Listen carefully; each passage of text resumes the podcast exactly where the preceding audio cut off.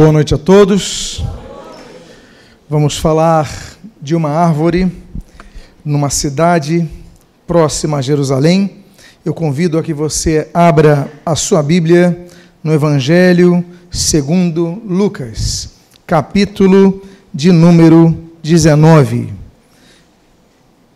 Lucas, capítulo 19, aqueles que encontrarem, se puderem, se coloquem de pé para que possamos fazer a leitura inicial. Lucas, de acordo com o texto de Colossenses capítulo 4, versículo 14, era médico. Paulo diz que ele era médico amado.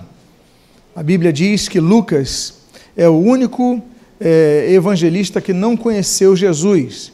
Ele escreveu o seu relato, o seu evangelho, baseado em entrevistas, em, em conferências com pessoas que conheceram Jesus. Lucas, de todos os autores do Novo Testamento, foi o único gentio, ou seja, o único autor do Novo Testamento que não era judeu era Lucas.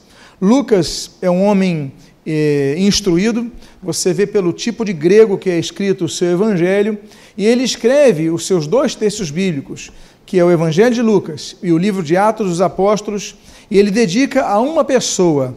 Essa pessoa parece que é uma pessoa graduada na sociedade, tanto é que ele chama de excelentíssimo Timóteo, é, Teófilo. Então ele dedica esse texto a este homem, um texto com instrução, um texto que procura mostrar é, as verdades bíblicas num outro olhar, com bases sólidas para que um grego conhecesse, como ele era provavelmente um ciro grego, então o seu escrito ele é destinado aos gregos de uma forma a apresentar Jesus como homem perfeito, uma vez que para a cultura grega eles buscavam a perfeição.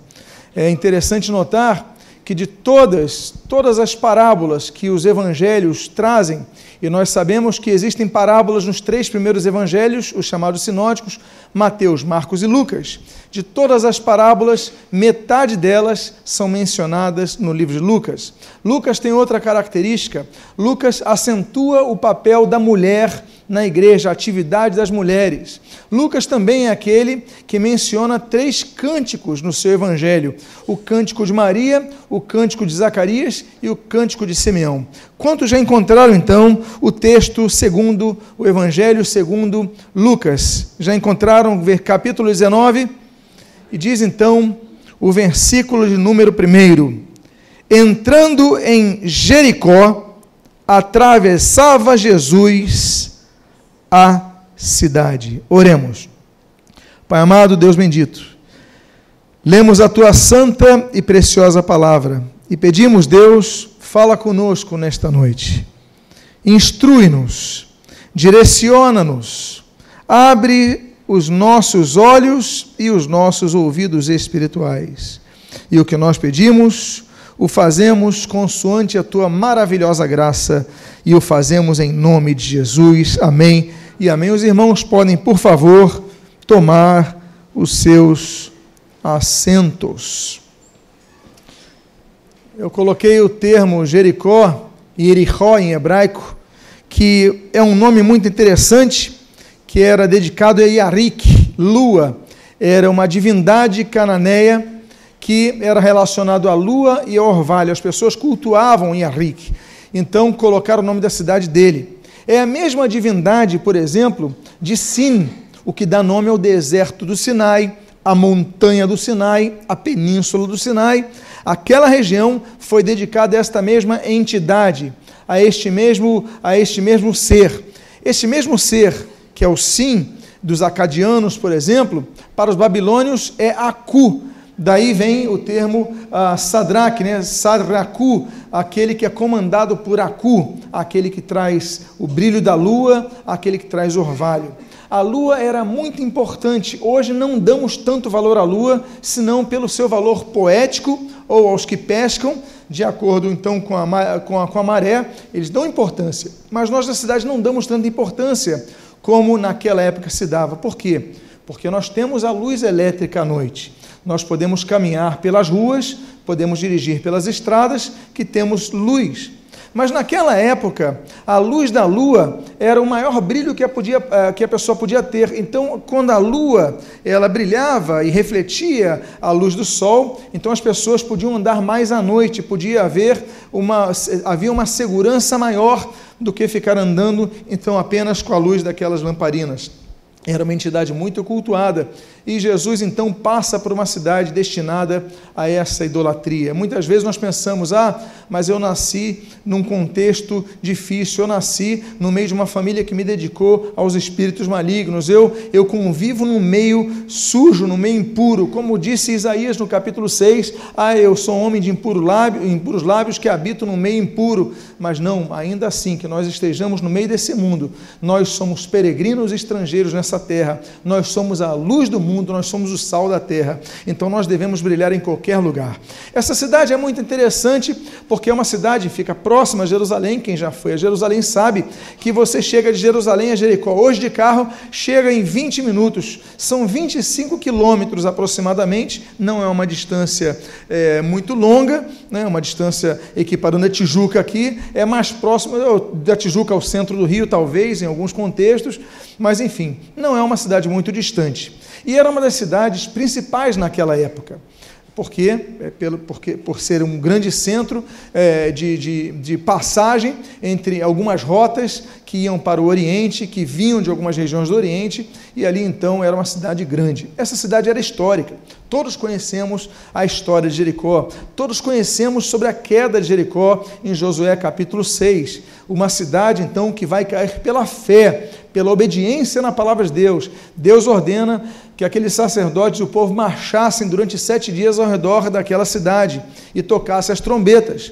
Eles marcharam seis dias, no sétimo dia marcharam sete vezes, então, depois de treze voltas, ressoando as trombetas, as muralhas caíam. O que era impeditivo caiu, o que era difícil caiu, as barreiras caíram pela obediência da fé. Jericó é uma cidade muito importante. Talvez ah, nós possamos dizer que uma das suas mais, maiores, mais conhecidas habitantes foi realmente Raabe. Por quê? Porque ela tinha tudo para dar errado ela vivia uma vida totalmente errada, mas ela, por causa de sua obediência e cuidado em cumprir a palavra de Deus e guardar o povo de Deus, ela foi abençoada. Deus nos abençoa quando nós abençoamos vidas. Nós temos que ser bênção para todos os povos. Como não nos lembrarmos quando Deus estabelece a sua aliança com Abraão, ele não disse para Abraão: Abraão, você vai ser uma pessoa que vai abençoar outras vidas. Ele não disse apenas isso. Ele não disse apenas você vai ser um canal de bênçãos. Ele não disse apenas isso. Ele foi mais a fundo. Ele disse a Abraão: "Se tu uma bênção, se tu a própria bênção. Deus quer que nós nos tornemos canais de bênçãos. Nos lembramos Jericó, por exemplo, como em Mateus capítulo 20, Jesus ali passando por aquela cidade, ele curou dois cegos, um deles Bartimeu. Então, é uma cidade significativa e algo vai acontecer em Jericó quando Jesus atravessa a cidade nesse capítulo de Lucas. E a primeira coisa que nós vemos é que o texto, continuando, diz no início do versículo 2: Eis que um homem chamado, chamado Zaqueu. Eu coloquei o termo em hebraico Zaqueu porque Zacai significa puro. Os pais, quando receberam o seu filho na sua família, eles tinham um projeto para essa criança, falaram: o nome dele vai ser puro vai ser uma pessoa que vai ser separada. E a Bíblia fala sobre vários tipos de pureza. A Bíblia fala, por exemplo, no Salmo 24, sobre a pureza do coração. A Bíblia fala no Salmo de número 119 sobre a pureza da palavra. A Bíblia fala, como já citado no profeta Isaías, que é, a Bíblia requer de nós que nós temos lábios puros. Um dos principais, uma das principais mudanças que nós vemos quando alguém segue a Jesus é que muda o seu vocabulário. O meu pai disse que a primeira mudança quando ele se converteu ao Senhor Jesus Cristo, lá em Portugal, na sua adolescência, na sua juventude, foi que ele mudou a sua forma de falar. Ele falava muito palavrão, falava muitas coisas erradas e ele começou a limpar a sua boca, tal como nós vemos em Isaías no capítulo de número 6. Ele era um homem de lábios impuros, que habitava no meio de puros lábios. E aí a Bíblia diz que um dos serafins que aparecem naquele único termo que, que cita esses seres, esses seres angelicais, ele pega uma brasa com uma tenaz, a brasa do altar, coloca nos lábios e purifica os seus lábios. Nós devemos ter lábios puros não apenas purificados pela palavra, não apenas com coração puro, não apenas com lábios puros, mas, por exemplo, como diz 1 Timóteo, capítulo número 5, nós temos que ter uma vida pura. Meus amados irmãos, mas nada transforma a maior pureza que nós podemos receber é aquela que a Bíblia diz, que em 1 João, capítulo 1, versículo 7, se porém andarmos na luz, como ele está na luz, mantemos comunhão uns com os outros, e o sangue de Jesus nos purifica de todo o pecado. Jesus, ele purifica pelo seu sangue dos nossos pecados. Não importa. O texto diz: se andarmos na luz como está na luz e mantivermos comunhão uns com os outros, é importante que não deixemos de congregar. Há muitas pessoas nos dias de hoje que dizem: eu sou crente, mas não vou na igreja. Eu sou crente, mas não preciso da igreja. Já começa demonstrando que não conhece a Bíblia, já conhece demonstrando que ignora a Bíblia e já conhece demonstrando, é, demonstrando que é, não se sujeita à orientação bíblica. Não podemos deixar de nos congregar devemos nos congregar. E esse texto de 1 João, capítulo 1, versículo 7,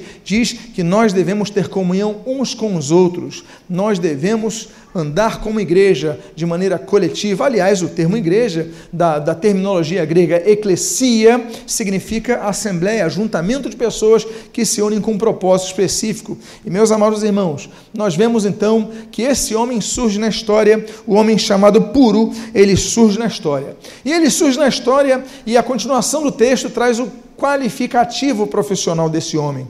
Ele qualifica, diz que homem era esse, o que ele fazia? A Bíblia diz que ele era o maioral dos publicanos e rico. Quem eram os publicanos? Os publicanos eram pessoas do próprio país que, através do arrendamento dessa profissão, eles pagavam para conseguir esse cargo, eles tinham autorização de receber os tributos chamados regulares. Os tributos regulares, então, eram obtidos para Roma através desses homens. Nós, mal comparando, podíamos mostrar, por exemplo, os tabeliões do dia de hoje. Eles pagam para ter aquele cargo, têm uma chancela política e recebem dinheiro para mandar para o governo, mas o que sobra é deles. Era assim com esses homens. Só que esses homens tinham uma cota para enviar para Roma e eles eram muito mal, mal vistos pelos judeus. Porque os judeus pensavam o seguinte: bem, os romanos já nos exploram, os romanos já tiram tudo de nós. Agora, o romano nos cobrar, como aqueles que nos dominam, como o império que nos domina, é uma coisa. Agora, o meu irmão, meu, o próprio judeu como eu, me cobrar para mandar o dinheiro para fora é um absurdo. Então, eles não eram bem vistos. Ao ponto de, como por exemplo a Bíblia diz em Lucas, no capítulo 3, no versículo 12 em diante, alguns publicanos perguntam para João Batista o que, que deveriam fazer. E João Batista falou: Olha, não cobrem além do que vocês precisam cobrar. Por quê? Porque eles tinham uma cota para pagar para Roma, e depois disso eles ficavam recebendo e continuavam cobrando: me paga, você precisa pagar, mas já tinham pago a cota que eles tinham que pagar. Ou seja, eram pessoas mal vistas, a tal ponto que os fariseus eles proibiam qualquer pessoa de sentar à mesa com o publicano. E os fariseus eram muitos naquela época, eram muito, ah, naquela época eram muito fortes naquela época, como nós sabemos, perseguiram implacavelmente o Senhor Jesus. E os fariseus, eles olhavam, o publicano sentou com ele, então você não é bem-vindo à nossa comunidade. As pessoas eram excluídas da comunidade se permitissem que um fariseu, que um publicano sentasse à, à mesa deles. Esse homem, então, é mal visto. Surge um homem que é judeu, como todos os outros ali em Jericó, mas ele era mal visto como uma pessoa que trabalhava para os dominadores e ganhava dinheiro explorando seus irmãos. Tinha um nome de puro, mas era uma pessoa que ficou rico por causa dessa exploração. Mas havia uma coisa nesse homem boa. A Bíblia diz nesse texto, no versículo número 3, no seu início, o seguinte: procurava ver quem era Jesus, mas não podia por causa da multidão. Ele tinha um interesse que além do pecuniário, ele tinha um interesse que além do seu objetivo de ganância, do seu investimento profissional, ele tinha o objetivo de ver quem era Jesus. Jesus, tão conhecido, o Jesus que as pessoas ouviam, vem cá, mas curou cegos. Jesus, ele, ele transformou vidas, curou tantas pessoas, a mensagem dele é diferente das outras. Que Jesus é esse? Eu quero ver quem é esse Jesus. Esse homem tinha tudo.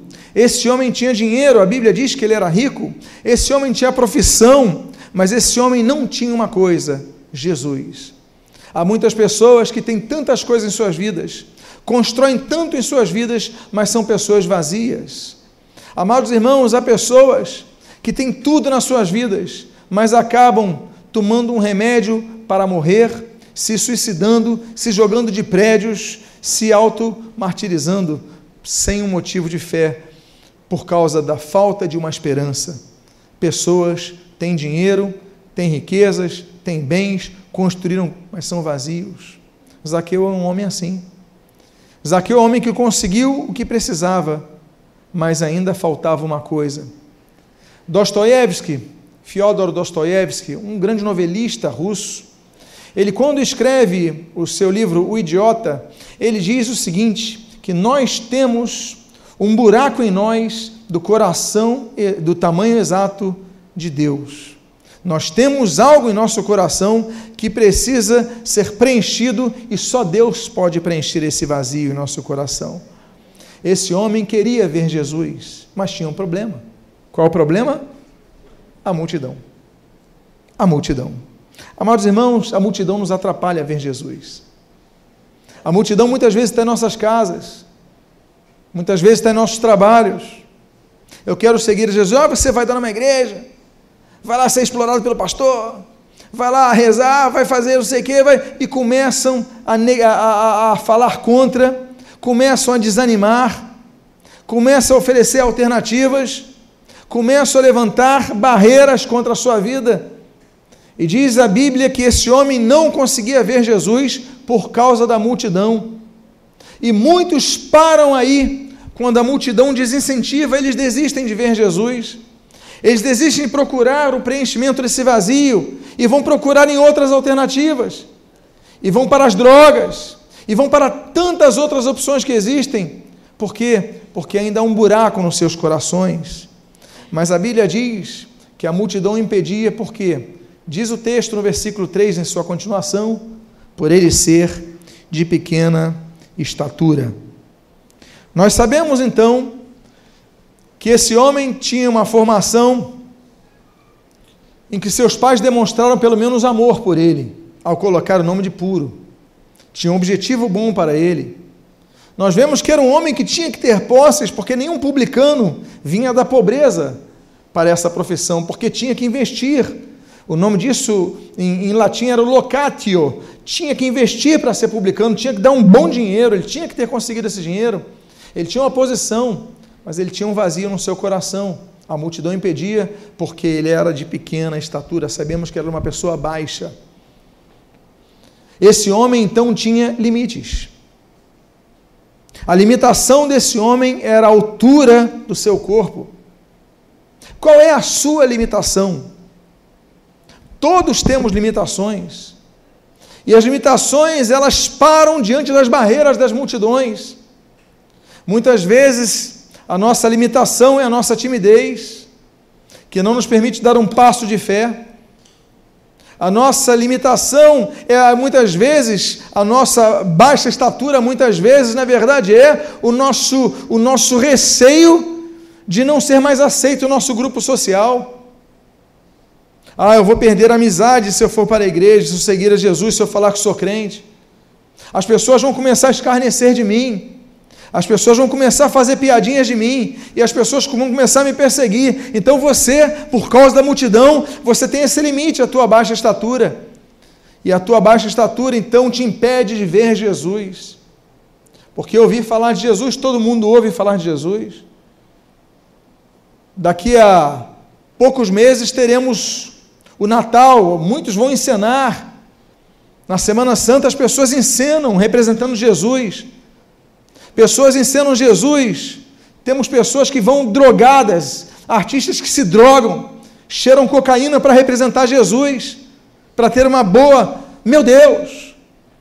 Homossexuais, pessoas com vida desregrada, totalmente sem moral, representando Jesus. Porque conhecer Jesus, falar sobre Jesus, todo mundo fala.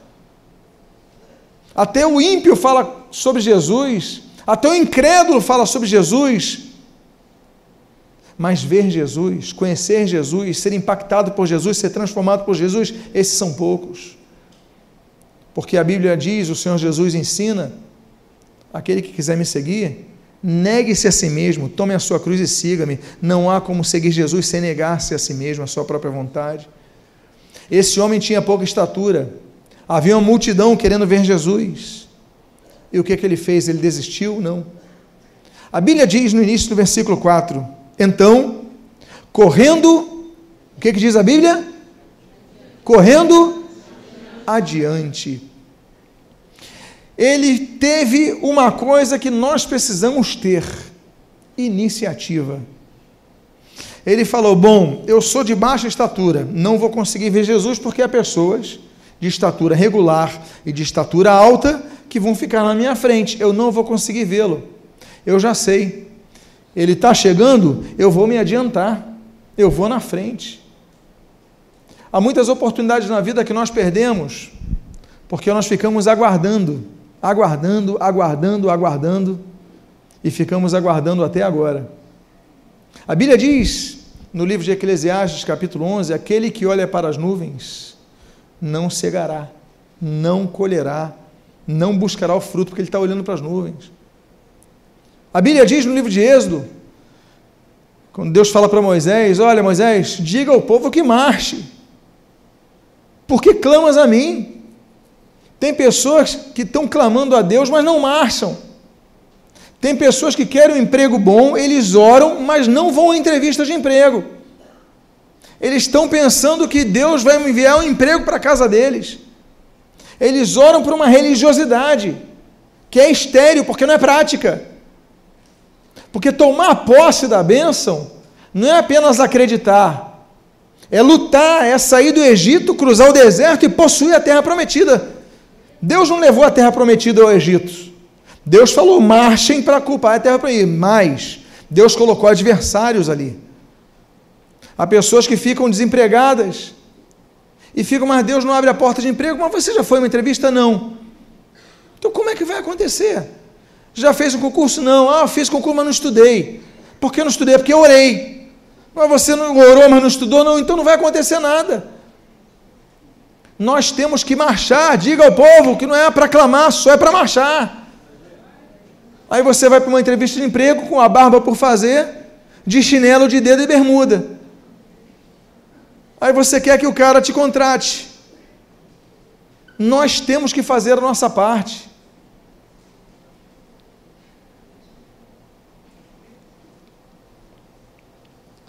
Esse homem correu adiante, e a Bíblia diz, e subiu a um sicômoro, a fim de vê-lo. Ele não apenas teve iniciativa, mas ele usou a inteligência.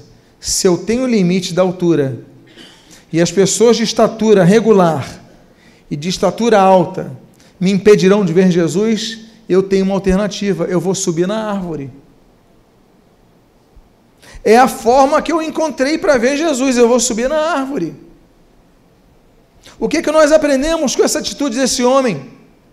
Que ele não desistiu por causa dos seus limites, que ele não desistiu por causa de suas limitações, Mas ele buscou alternativas.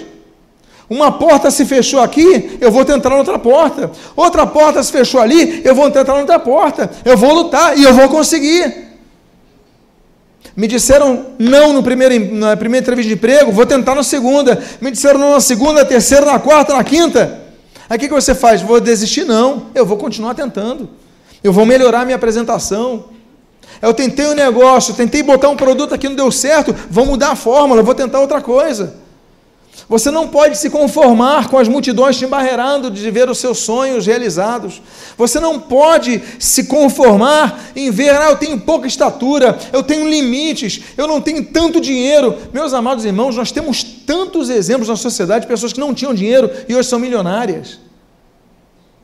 O homem que era camelô no centro da cidade, hoje é um dos maiores, um, um homens mais ricos do Brasil, dono de emissora de televisão Aqui eu posso citar o Silvio Santos. E o homem não tinha dinheiro, mas não desistiu. Muitas pessoas têm vantagens, mas esse homem era pequeno. Então o que, eu tenho que fazer? Eu vou subir na árvore, eu vou usar minha cabeça, eu vou buscar alternativas. Está chovendo? Vou vender guarda-chuva. Está fazendo sol? Eu vou vender sorvete. Está fazendo sol, está fazendo calor? Eu vou vender sorvete. Eu não vou vender guarda-chuva no dia de sol. Eu não vou vender sorvete no dia de chuva. Mas há pessoas que se conformam, ficam dentro de uma caixa. Não, peraí, se eu não posso ver, eu sou baixo, tem multidões, pessoas mais altas, peraí, eu já tenho uma vantagem. A minha vantagem é que ninguém pensou o que eu pensei, eu vou subir na árvore. E diz a Bíblia que ele subiu a um sicômoro a fim de vê-lo. E o que, que acontece? Porque ali havia de passar. Jericó tinha várias estradas. Jericó podia ter um portão principal, mas tinha várias ruelas. Como é que ele sabia que naquele caminho onde estava aquele sicômoro Jesus ia passar? Porque ele pesquisou, ele projetou, ele procurou saber em que direção Jesus vai, em que casa ele vai, ele vai só cruzar a cidade, ele vai pegar outra saída. Ele procurou pensar nas possibilidades. Há muitos milagres em nossas vidas que estão aguardando, já estão preparados, estão aguardando que nós pensemos como vamos agarrá-lo, porque as oportunidades estão aí, meus amados. As oportunidades estão aí. O dinheiro está aí na sociedade. Empregos estão sendo oferecidos. Carreiras oferecidas. Agora, para onde está indo a sociedade? Porque é aquilo que eu comento. Não, eu vou, agora eu vou me preparar, vou fazer um curso de datilografia. O que, que é datilografia? Se eu falar com meu filho, Natan, olha, aquela pessoa fez datilografia. Meu filho vai falar: o que, que é isso, pai? Todo mundo digita hoje. Aí o sujeito vai fazer um currículo e vai botar assim: conhecimento de Word. Que, que, por que vai botar isso no currículo? Porque o Word é escrever só. Vai botar isso no currículo, conhecimento de Word. Nós temos que nos antecipar, nós temos que mostrar alternativas, nós temos que usar inteligência aquele que trabalha com o mercado buscar as tendências do mercado, aquele que trabalha em outras áreas, a autonomia, busca, vê as tendências, procura. Que o milagre está aí, as possibilidades estão aí, mas nós nos acomodamos. Ele pensou, ele projetou, ele raciocinou e ele concatenou, e essa concatenação é importante, porque ele vai fazer o somatório das possibilidades, vai ver a tendência a linha de tendência, ele vai falar, ele vai passar por aqui, eu vou subir nessa árvore. A Bíblia diz que ele se antecipou, foi adiante, no texto que nós vimos anteriormente. Aí ele sobe na árvore porque havia ali de passar o Senhor Jesus. E aí, meus amados irmãos? A Bíblia diz no início do versículo 5: Quando Jesus chegou àquele lugar, olhando para cima, disse-lhe: Que coisa bonita! Jesus, quando passa por aquele lugar, uma coisa chama a atenção de Jesus: o homem no galho. O homem pendurado ali. Eu imagino que não tivesse tantas coisas para ver nas árvores. multidões, Jesus olha para cima e olhando para cima viu aquele homem. Deus é um Deus que olha. Muitas vezes ele nos faz olhar. Gênesis capítulo 5, ele fala, 15, perdão, ele fala para Abraão: Abraão, olha para o céu e conta as estrelas, se é que podes. Ele manda nós sairmos da tenda para olharmos as estrelas. Muitas vezes, Deus nos manda sairmos para nós olharmos que existem possibilidades maiores. A Bíblia diz, por exemplo, olha, olha para mim, Jeremias capítulo 18, nós devemos olhar para Deus. Meus amados irmãos, o olhar firme no Senhor.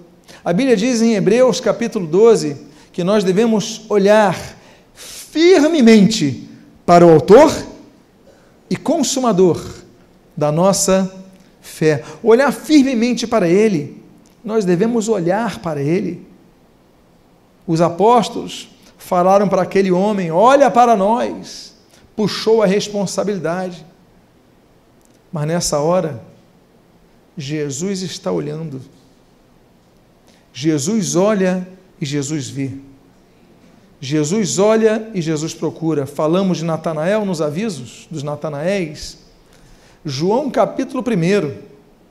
Olha, você estava debaixo da figueira. Antes de você ser chamado, eu já estava te vendo.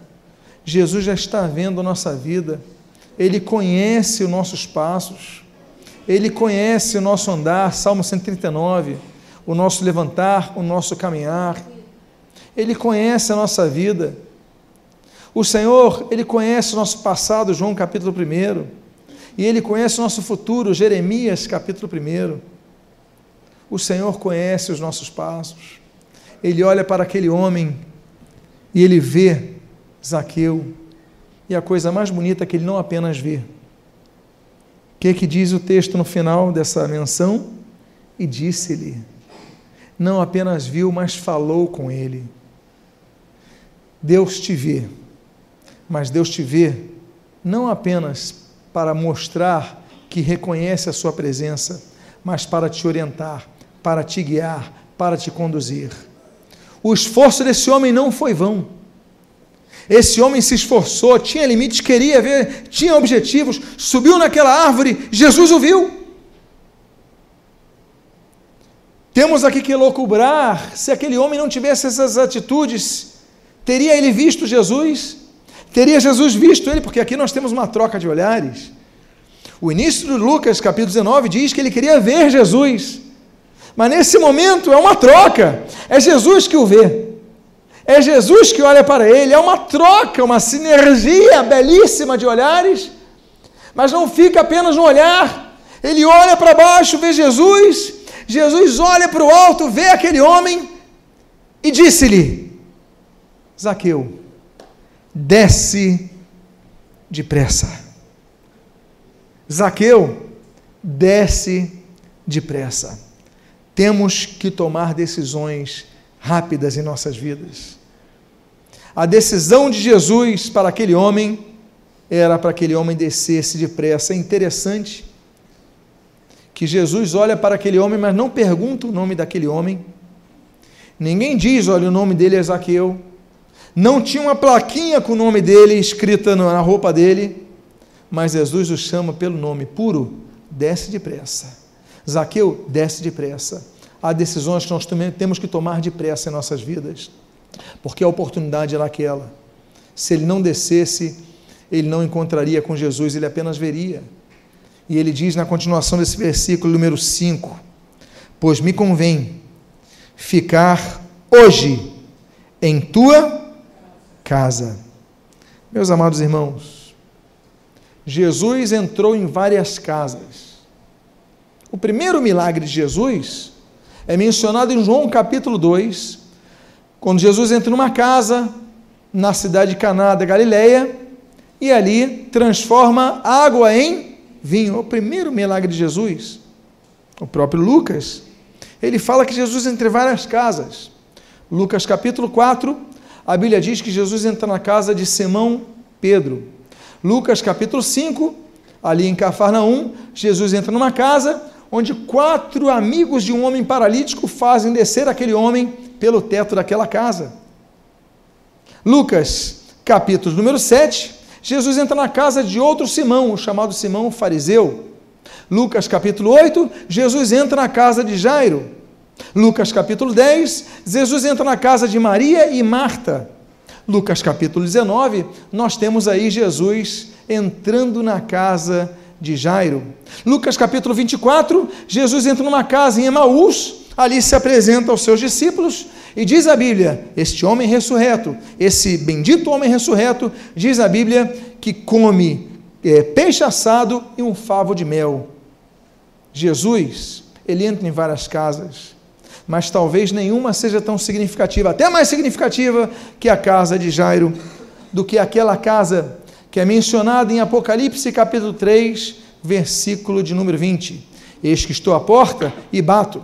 Se alguém ouvir a minha voz e abrir a porta, eu entrarei em sua casa e cearei com ele e ele comigo. Essa porta é a porta do seu coração. Jesus ele está batendo na porta do seu coração para entrar na sua vida, para transformar. A casa mais significativa é essa. Ele fala: "Me convém ficar em tua casa, me é de interesse ficar em tua casa, porque Jesus tinha uma grande obra para fazer naquela vida."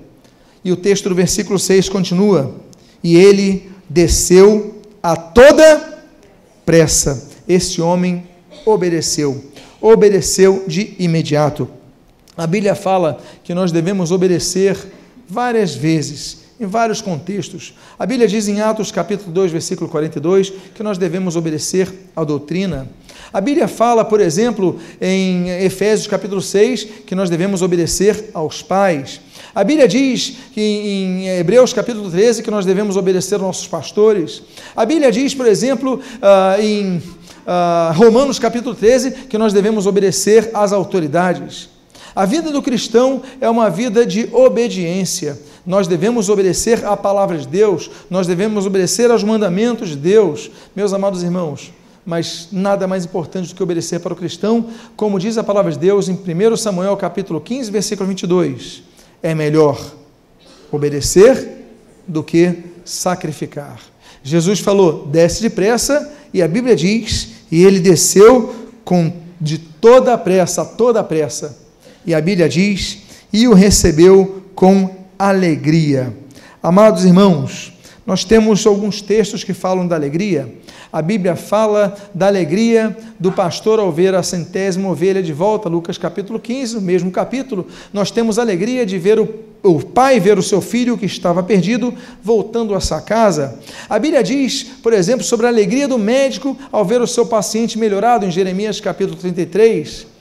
Mas a Bíblia diz, em Romanos capítulo número 12, da grande alegria que há naquele que tem esperança. Meus amados, quando há esperança, a alegria é renovada. Quando há esperança, você consegue respirar e enfrentar com mais força as intempéries da vida, na verdade, meus amados irmãos. E esse homem então recebe com alegria. E aí nós lembramos do texto de Neemias, capítulo 8, 8 que a alegria do Senhor é a nossa força. Então, meus amados irmãos, ele recebe Jesus com alegria e Jesus então entra naquela casa. Aí o que acontece? Você acha que fica tudo bem nessa história? Você acha que essa história termina nesse momento? Jesus olha para ele, ele queria olhar para Jesus, Jesus é, se convida para entrar na casa dele, ele então desce, obedece Jesus, recebe Jesus, não. A história ainda não se finaliza, porque a Bíblia diz, no versículo número 7, Todos os que viram isto murmuravam, dizendo que ele se hospedara com um homem pecador. As nossas vitórias nem sempre agradarão as pessoas que estão ao nosso redor. A nossa alegria muitas vezes vai gerar inveja nas pessoas que estão ao nosso lado. Há pessoas que não querem a nossa alegria. As multidões querem evitar as nossas alegrias, as nossas conquistas. Jesus fez esse convite àquele homem. Jesus, ele trouxe alegria àquele homem. Jesus, ele trouxe oportunidade de transformação àquele homem. Mas as multidões falaram: "Mas ele não pode. Ele não pode. Esse homem, ele é pecador." E meus amados irmãos, nós vemos então nesse texto, belíssimo, que ele enfrenta desincentivo. Você conhece Jesus?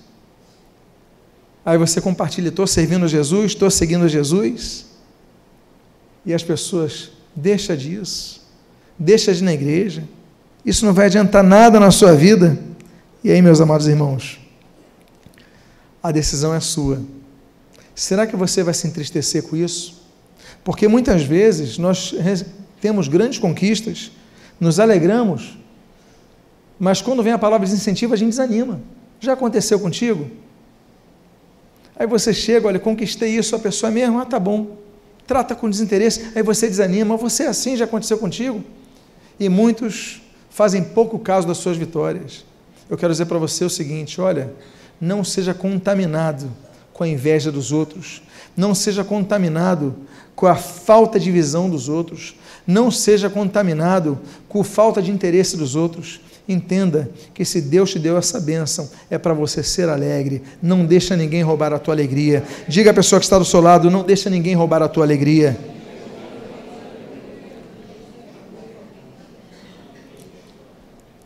Aí o que, que ele fez? Está todo mundo falando mal, ele falou: é, deixa para lá. Não. A Bíblia diz no início do versículo 8: entre mentes, Zaqueu se levantou. Ele desceu. Se ele se levantou, é porque provavelmente ele levou um tombo quando caiu da árvore. Eu não sei se ele era que nem eu. Eu acho que eu só subi da árvore uma vez na minha vida. Eu sou daquele que era para pegar alguma fruta no, no, no, sítio do meu tio, falar, pega lá, pega. Eu dava todo incentivo para meus amigos, mas por que, que eu vou subir? Aí teve uma vez que eu fui subir, levei um tombo, eu falei, por que, que eu fui tentar subir numa árvore? Eu não sei se foi o caso de Zaqueu, mas quando ele desce depressa, é provável que ele tenha ficado tão afoito, tão alegre, tão que ele acabou tropeçando. Não sei, não sei, parece até uma cena que nós vimos recentemente no jogo da seleção brasileira. E aí você está feliz e você não e tropeça. Eu só sei que o texto diz que ele desceu rapidamente e depois ele se levantou. A Bíblia fala de alguns momentos sobre nós nos levantarmos.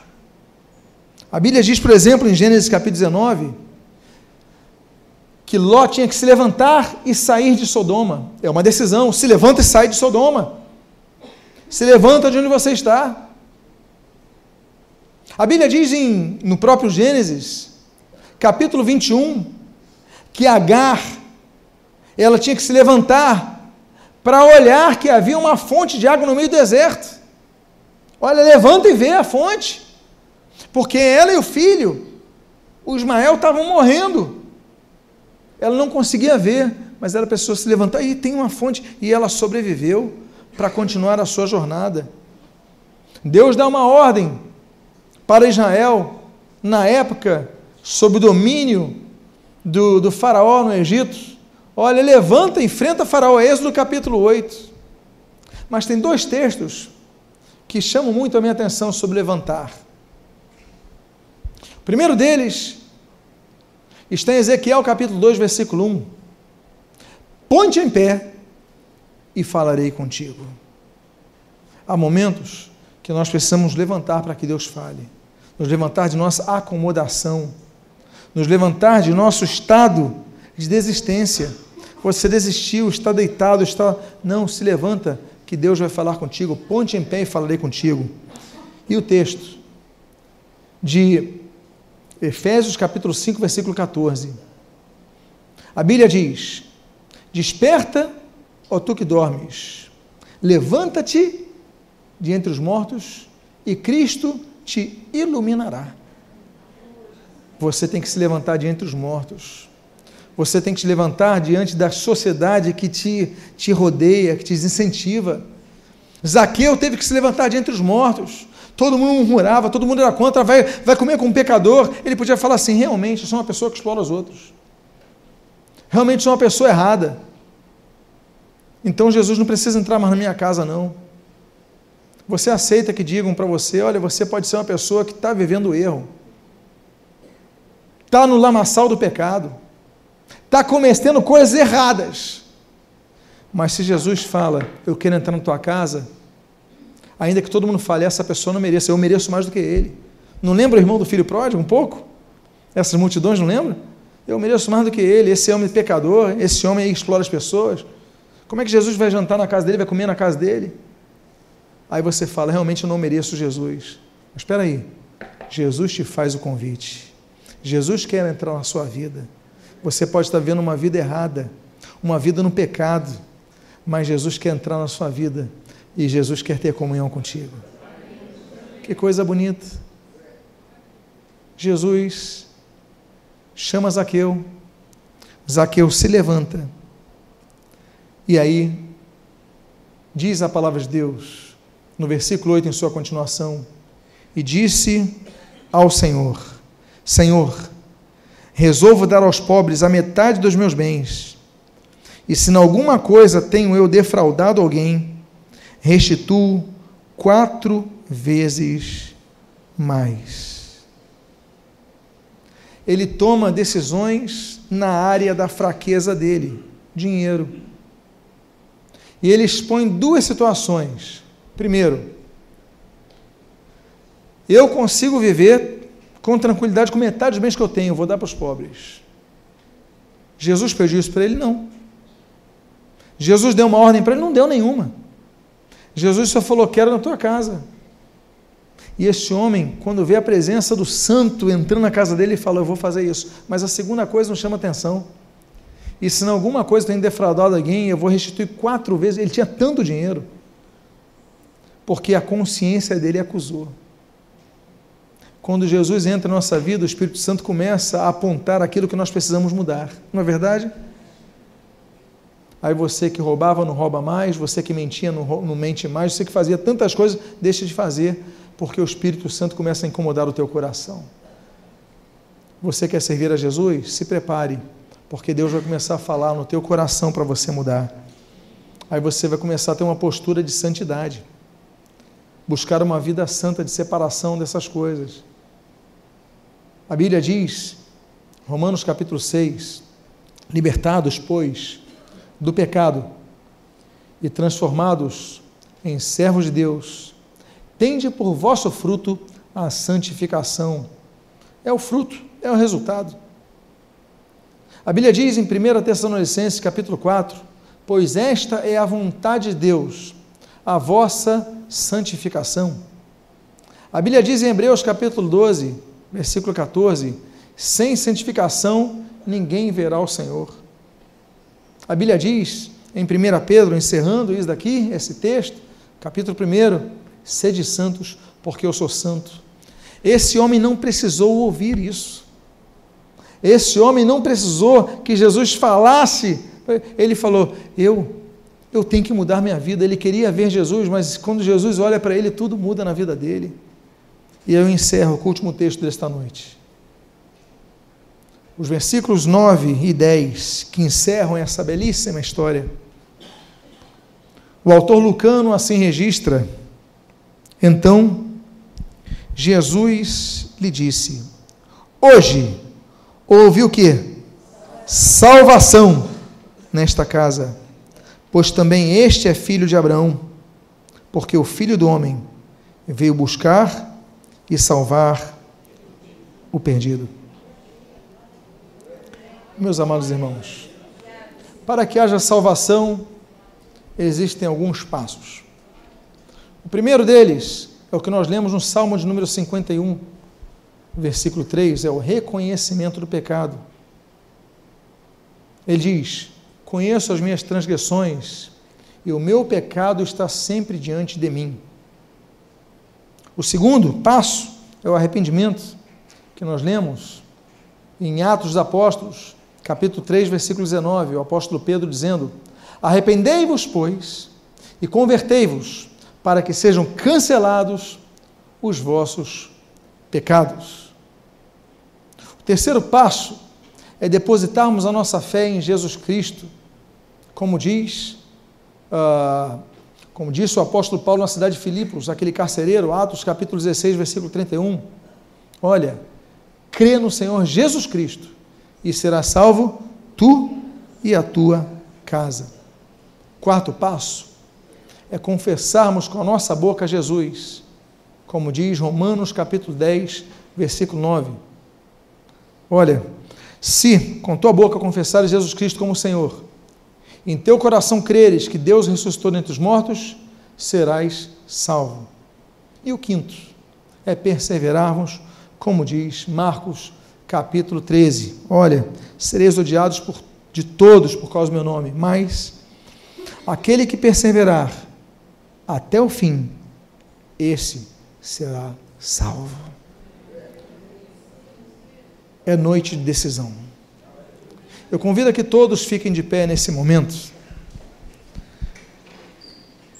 E hoje é uma noite de concerto, porque podemos ter neste local alguns Zaqueus. Algumas pessoas que têm agido de maneira incorreta, conhecem Jesus, já ouviram falar de Jesus, mas precisam tomar uma decisão em suas vidas.